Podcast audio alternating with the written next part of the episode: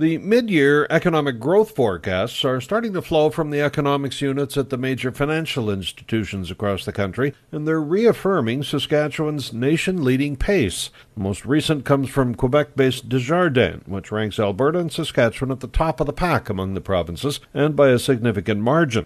They're projecting growth of nearly 3% in both provinces this year, while the majority of the country is in a range from a half percentage point to one and a half. The growth rate will fall to 1% next year here, but that's still well above the national average of one third of a percentage point. And while they acknowledge Saskatchewan's usual reliance on commodity prices and production, they also report Saskatchewan is the nation leader in attracting international immigration in percentage terms. That's not only leading to stronger household formation, it's mitigating some of the labor shortages that employers are feeling elsewhere. The report also notes that our real estate prices are in the mid range, so we're not as susceptible to rising interest rates that are affecting major cities such as Toronto and Vancouver.